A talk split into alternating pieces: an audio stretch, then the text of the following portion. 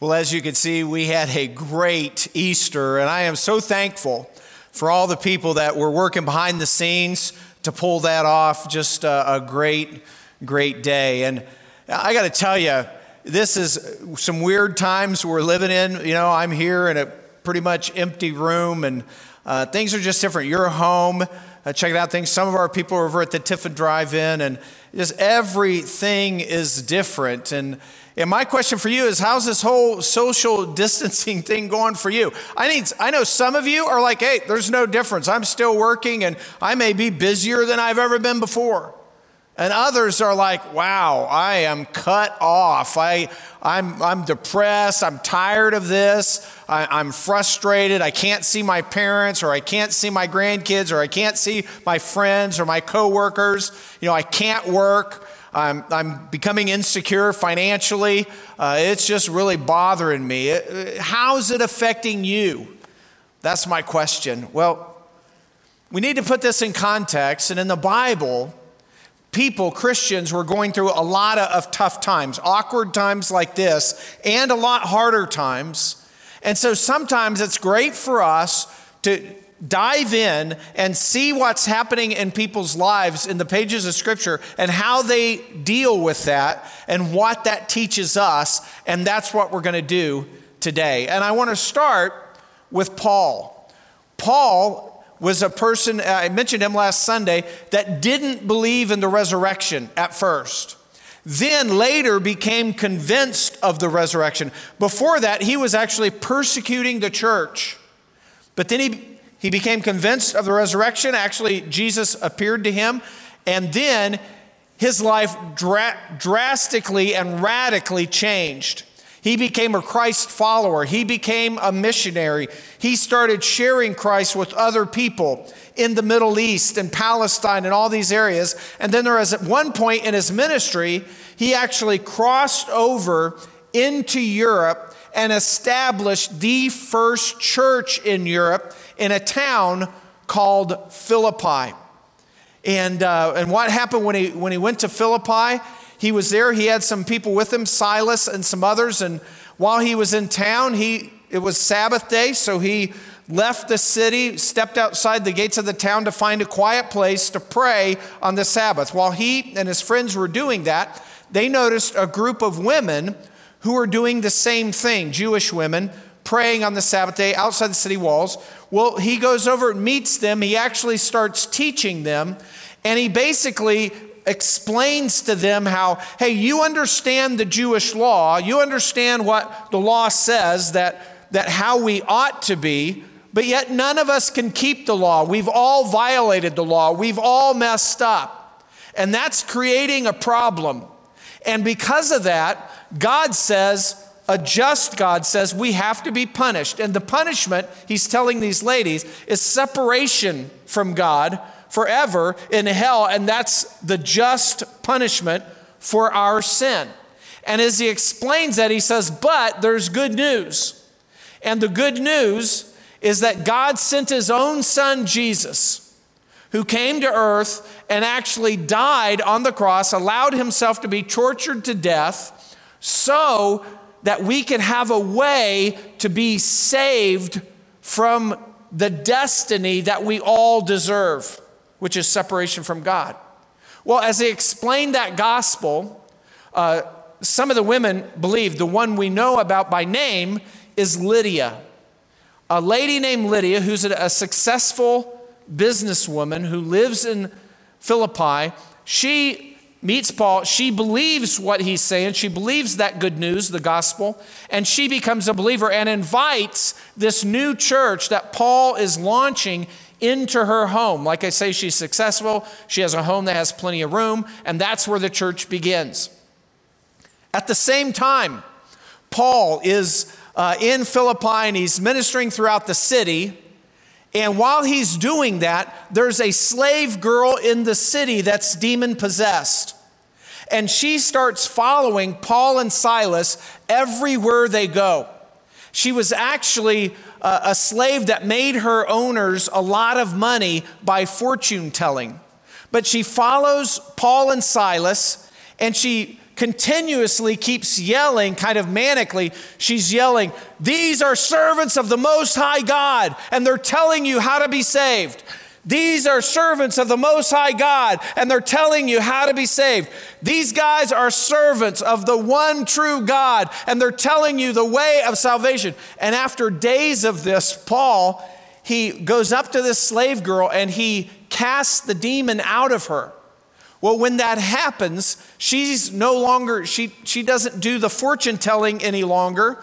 That makes her owners mad. Her owners are mad at Paul. So they get a mob together. They grab Paul and Silas and they take him to the city magistrates. And then while they're there, they are beaten by the city officials and then they are thrown into jail. And even though that was illegal at the time, but they throw him into jail. And, and so this was a time when Paul could have kind of been bummed out or been in despair or gotten depressed, but instead he's in jail praising God. He's thankful for God. He's explaining the gospel to people. He's still on mission, even though he's chained, not just in jail, but in the inner cell, like in the dungeon of the jail. And, and the prisoners and even the jailer, they're hearing all this praising of God. Well, in the middle of the night, an earthquake happens. That causes all the prisoners' chains to be unfastened. Doors come off their hinges. And the jailer's there, and he sees that, and he realizes that he has no way of keeping all these prisoners from escaping. So, what he does actually is he grabs his sword and he gets ready to kill himself because he would go through worse when you lose a prisoner, and it looks like he may lose all of his prisoners. So he pulls his sword in order to kill himself. But Paul, rather than leave, he sees what the jailer's doing and he cries out, Stop, don't hurt yourself. We're all still here. Man, after that, the jailer had seen enough he comes to Paul and he says, What must I do to be saved? And Paul tells him, Believe, believe on Jesus Christ. And that's exactly what the jailer does. The jailer actually ends up taking Paul home that night. And then he, he bandages Paul's up, kind of treats his wounds. And while he's doing that, Paul meets the whole family. And he shares this good news, this way of salvation through Jesus with the whole family, they all end up believing. And as a matter of fact, that night they all get baptized. The next morning, the officials from the city come out and they decide they're going to release Paul. They go to the jail. He's not there. They go to the jailer's house, which might have been attached. And uh, they talk to the jailer and they're like, hey, you can release Paul. You know, we're, we're done with these guys. Let them out. So the jailer's thinking, well, that's good news. So he tells Paul, hey, you guys are free to go. And Paul says something they didn't expect, not so fast. And the jailer's like, what do you mean, not so fast? Paul says, hey, they illegally beat me, and I am a Roman citizen. They beat me without giving me a trial. That's illegal. Now, what's going on in Philippi is even though it's a Roman colony, a Roman city, most the people that lived there were not Roman citizens. That was a higher status that was kind of hard to get. Paul happened to be a Roman citizen. And when the city officials, when the jailer tells city officials, well, they're alarmed, they're freaked. They're like, whoa, okay, we messed up. We had no idea. So they change their tone and they say, hey, Mr. Paul, you know, would, would you, would it be okay if you would just kind of leave us to ourselves and not hold this against us, kind of a deal? And then Paul says, You know, yeah, I'm going to move on. But then he leaves, and before he leaves, he goes by Lydia's house and stops by and visits the church. Now, now here's what's interesting. When we think of that first church in Europe, this church in Philippi, because we know uh, in, in the way this all plays out that there's three people that we can identify that are the first people in that church. What's interesting about that is in the first century, all Jewish men prayed this one prayer, prayer of three blessings, I think they called it. And this prayer would be God, thank you that I'm not a Gentile, or a slave or a woman, you know, not the kind of prayer you'd hear today. And they would pray that every single day. Well, here we have Jesus establishing his church through Paul. And who are the first three people that we know about that attend this first church in Europe? A Gentile jailer, a businesswoman, and a slave girl. And with those people and others, the church is launched in Philippi. Now, years later, Paul moves on, he does other missionary trips, and he ends up in prison in Rome. He's actually under house arrest, awaiting his trial, but he is chained to a Roman Praetorian guard 24 7. They just take turns in shifts. He's always chained to a guard. And during this hard time, while he's under arrest, the church in Philippi, they hear that Paul is in, under arrest in Rome. And so they actually send him some resources, some help to help get him through this time so he doesn't die. And they, they do all that. And it's during this time, while, while Paul is chained to a guard, that he writes a letter back to this church that he started in Philippi. And when he writes this letter, he's telling them that even in hard times, even in isolation, we can grow. We can grow in Christ. We can grow in our relationship with God, and we can grow in confidence. And here's how he starts it out Philippians 1, and I want to begin with verse 3. He says, I thank my God in all my remembrance of you, always offering prayer with joy in my every prayer for you all, in view of your participation in the gospel from the first day until now. For I am confident of this very thing, that he who began a good work in you will perfect it until the day of Christ Jesus. For it is only right for me to feel this way about you all because I have you in my heart. Since both in my imprisonment and in the defense and confirmation of the gospel, you all are partakers of grace with me. Now, here in the first chapter of the book of Philippians, as Paul writes this letter to them, he's telling them, hey, even in difficult times, even in times of isolation, you can grow. And one of the ways we can grow is we can grow specifically in confidence in God. We can grow in confidence. And we can grow in confidence by remembering these three truths. And we find these three truths scattered through chapter one of Philippians. And basically, this works for us we can also grow in our confidence, grow in our faith, grow in confidence in God while we're isolated or while we're going through difficult times or awkward times or weird times by remembering three truths. And here's the thing you already know two of these truths, but I want to give you these three truths. Truth number one you already know this bad things happen. That's what Paul's saying here. Bad things happen in life, even for believers, bad things happen. And he's saying this bad things happen to Paul. I mean, he's in prison while he's writing the letter. But not only that, we know from other passages of the New Testament that Paul actually had uh, suffered 39 lashes. 40 kind of was the max, and 39 lashes. He went through that five different times, received 39 lashes. Paul was beaten three different times with rods. One of those times was while he was in Philippi. Not only that, Paul once was stoned by a mob and left for dead, but he didn't die. During his journeys, uh, Paul suffered three different shipwrecks. Uh, Paul was jailed several times. And get this it's not only that all those bad things were happening, it was also Paul while he was suffering these things and while he's writing these letters in Rome, chained to a guard, he's also being criticized by Christians.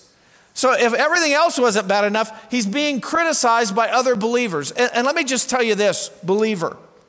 If you do anything worthwhile for God, you will be criticized, and you'll probably be criticized by Christians. You don't do things without criticism, keep going forward. So, Paul's just saying, hey, bad things happen, bad things happen to me.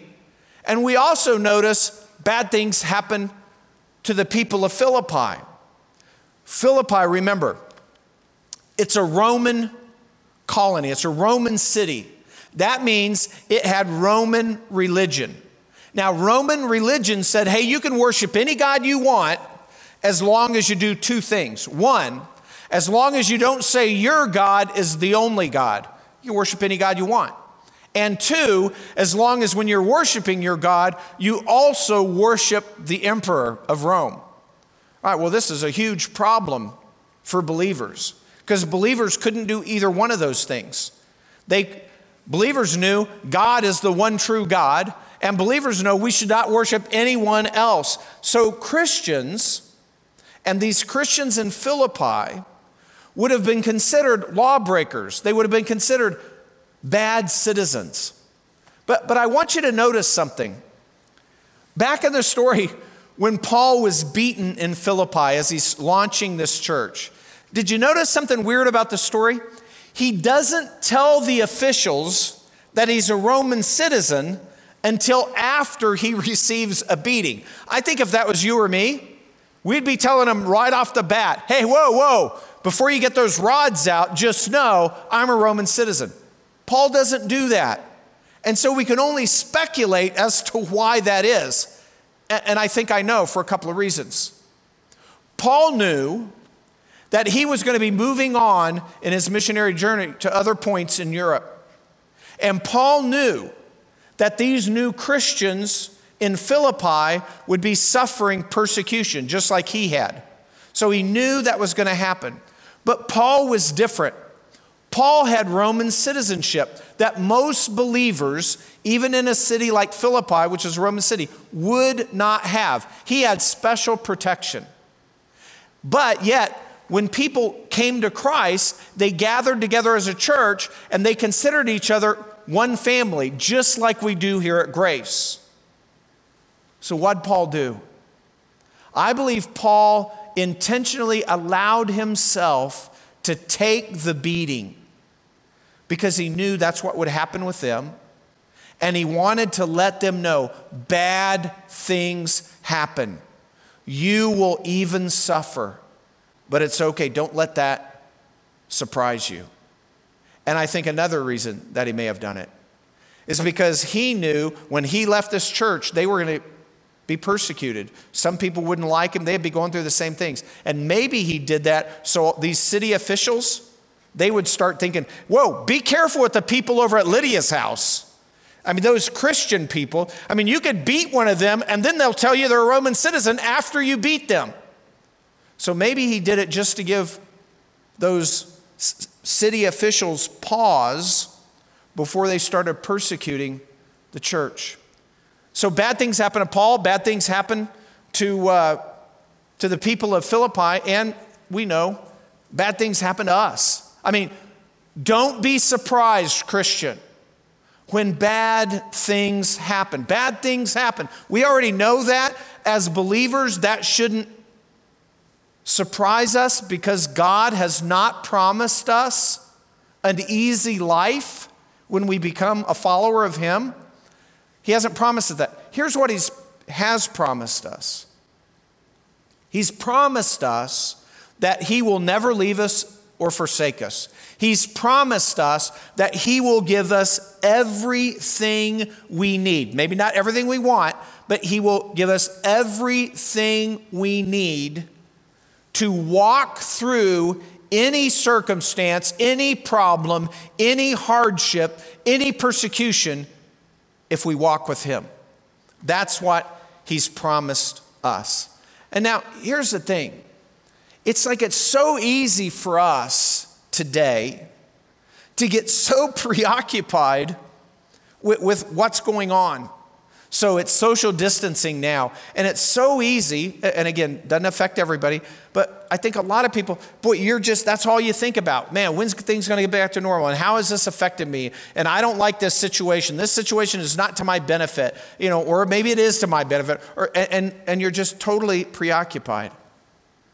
Paul didn't get all wrapped up into how everything was affecting him. Paul saw all these different circumstances as opportunities opportunities to be on mission, opportunities to fulfill the purpose of every believer. I want to continue in Philippians chapter 1, beginning with verse 12. It says this Now I want you to know, brethren, that my circumstances have turned out for the greater progress of the gospel, so that my imprisonment in the cause of Christ has become well known throughout the whole Praetorian Guard and everyone else. And that most of the brethren, trusting in the Lord because of my imprisonment, have far more courage to speak the word of God without fear. What? Paul's saying, hey, it's bad things happen. Get used to it. He's telling us, but I can be on mission. So, first thing, truth, first of the three, we already know it, bad things happen. The second truth comes in how Paul responds. And here's how re- Paul responds. We see it in verse 18, but before we get there, he starts off with two words. It says, uh, it says, what then? And we, it, these are two little Greek words, ti gar, that, that can be translated what then, or okay, or so what? What do you say? Hey, bad things happen. Paul, here's his response. So what? I mean, it's an amazing response. He's chained to a Roman guard. He's been beaten. He's been shipwrecked. He's been stoned. So what? He's saying. And then Paul doesn't stop there. Look at verse 18.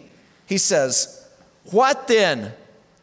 Only that in every way, whether in pretense or in truth, Christ is proclaimed. And in this, I rejoice. Yes, I will rejoice, he says. Do you catch his attitude? Bad things happen, first truth, but here's the second truth. So what?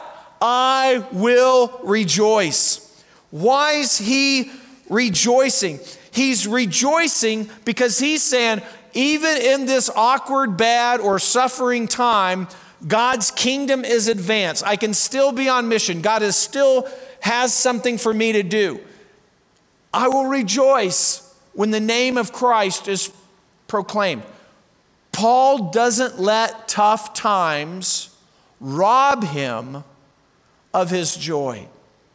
And not only does Paul rejoice, Paul's telling us, hey, you Philippians, you should rejoice too, even when you go through hard times.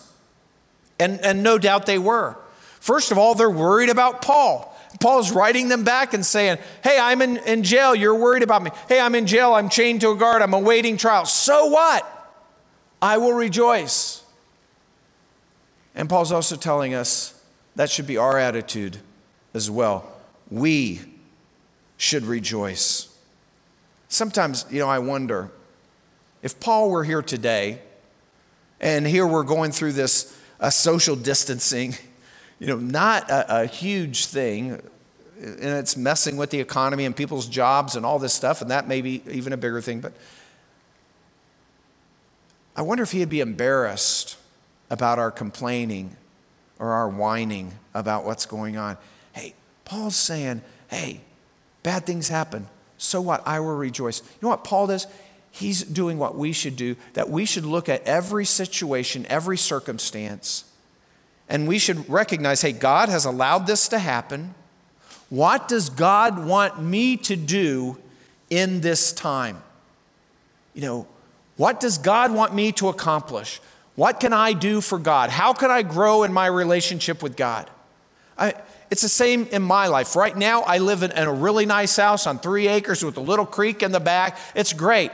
Other times in my life, I remember once for a short time in my life, I lived in the back of a Datsun pickup in the panhandle of Texas.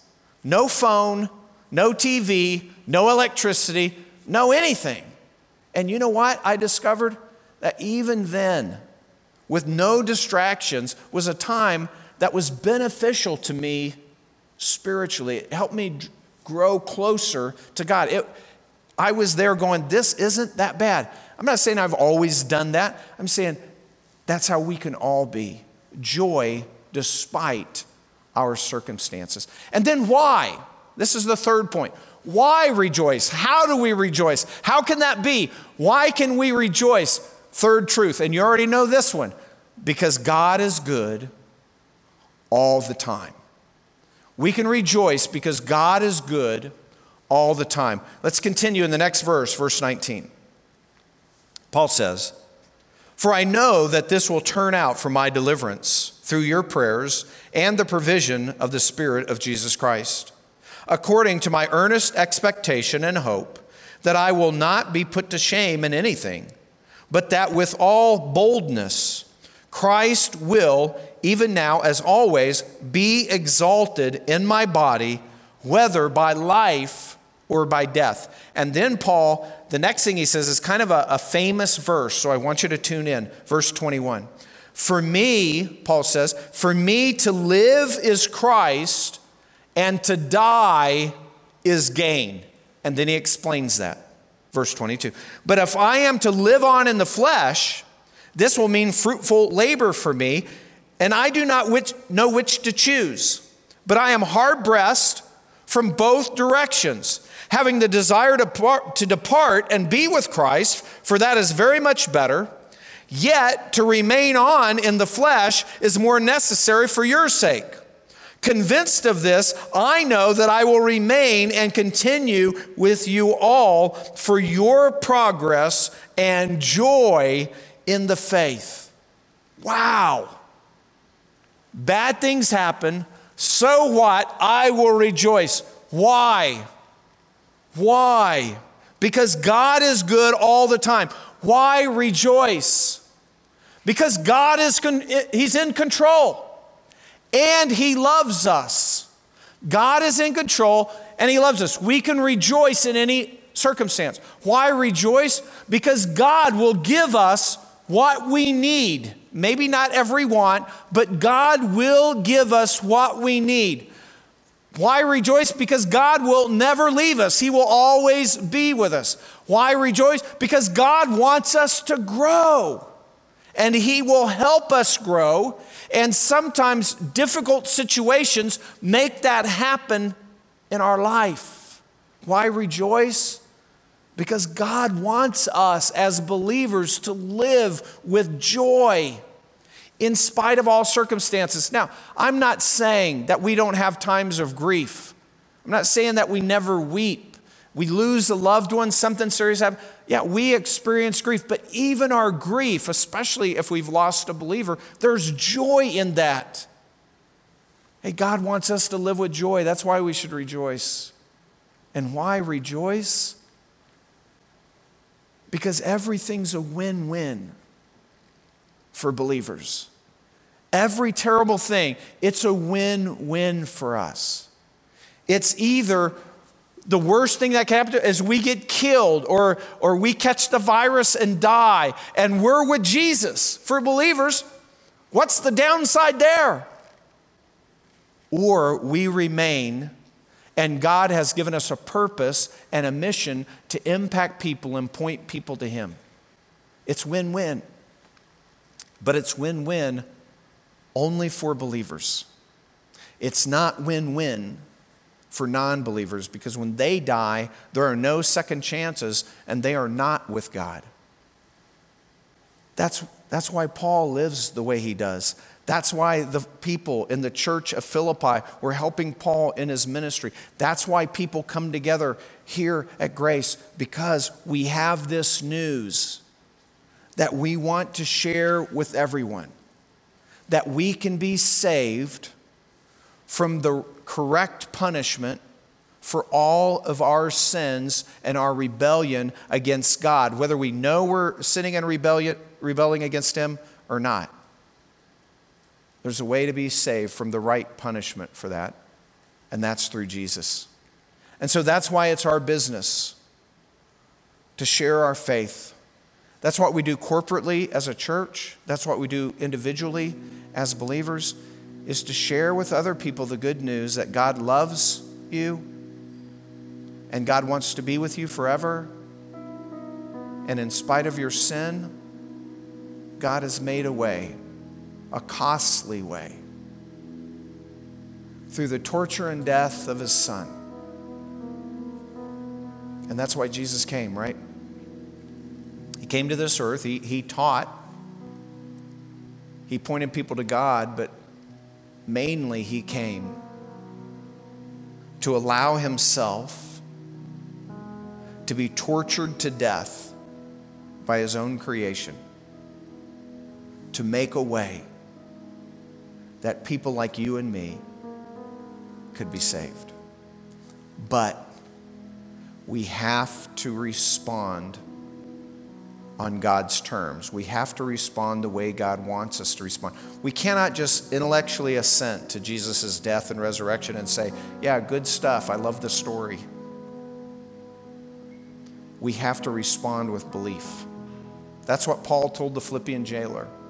That's what I'm telling you today. And when I say belief, beyond intellectual assent, it's that our belief means we are trusting in Jesus and only Jesus for our salvation. I say that only Jesus because a lot of people think, I'm not that bad. I work, I provide for my family, I'm a good citizen, I pay my taxes, you know, I'm a pretty good guy, I do good things.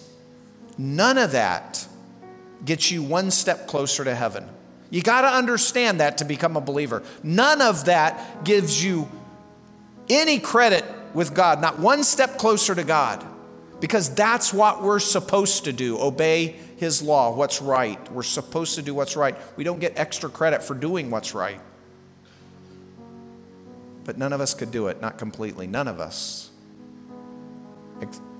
except for Jesus. He came, lived the life we couldn't live, perfect, without sin, and then died the death that we deserved so we wouldn't have to but you have to respond in faith. And the way you do that is you just cry out to God. It's as simple as ABC. Admit your sin, that you're not bringing anything to the table when it comes to salvation. You're bankrupt. It's just by His, it's a total gift. It's just by His grace. Everything is grace. It's all grace. It's all a gift. Admit your sin believe, that's put your trust in Christ, and then commit to following Him. Because it's actually, hey, if, if we pray that way to God, but we have no intention of following Him with our life, you think God can't figure that out? That's not sincere. We know your prayer is sincere. God knows your trust is sincere when you realize that God's given you everything, that you want to respond with your life in gratitude toward God, and you want to know Him better because of his love for you, and you want to follow him because of what he's done. That's what it means to be a Christian. Admit, believe, commit your life to him. And I would encourage you to do that today. It's the most important decision that you could ever make in your life. And you could do it sitting in your living room right now by turning to God with a sincere heart and and praying to Him in your heart. Don't even have to do it out loud. Admitting your sin, putting your trust in Jesus alone, nothing else, with a desire to follow Him with your life. I'm going to pray in just a moment. And our service is not over. Uh, Aubrey's going to come out and lead another song. But I think it's important that once somebody makes a decision like that, that, that you tell somebody. Um, if you know another Christian, that you tell them, or maybe somebody on the other side of the living room that you know is a believer, that you tell them. Or you can tell us, or and you could tell us. I mean, we'd love to hear it. The way you could tell us is simply by texting our church phone number, which is 419 332 2623. Text that Text that number and just text your name. If you text your name, And, and only do that for one reason. Only do that if, as far as you know, you're sincerely coming to God for salvation for the first time. Maybe you kind of think you've done that, but you've never experienced any change in your life. That probably wasn't salvation. You probably knew some good stuff and you liked it and you're okay with it, but you never really committed your life to Christ. Do that today. And again, we'd love to hear from you if you do. Text that number, 419 332 2623, just to share that news for us. Don't get any points for texting. It's just letting us know. We would love it if you did that. Let's pray together. Father God in heaven, uh, we thank you that you have loved us so much that even though we rebelled against you, sinned against you, all of us have, every single one of us, you still love us. And even though you are just, and so you, your character just demands that sin be punished, but you made a way to take the punishment on yourself so that we could enter into a relationship with you, uncondemned, and be with you forever. God, we thank you for that greatest gift that was made possible only through the death, burial, and resurrection of Jesus. What a gift. And Father, for those who are listening now who, who are not 100% sure they have a relationship with you, Lord, let them know. They can be sure today just by covering those things and being sincere. And Father, for us as believers, Lord, as we turn to you today, Lord, help us realize that you've put us here for a reason. And in every circumstance, we have purpose. It has everything to do with growing towards you and pointing others to you. God, help us to accomplish that in the coming days. Lord, thank you. In Christ's name we pray.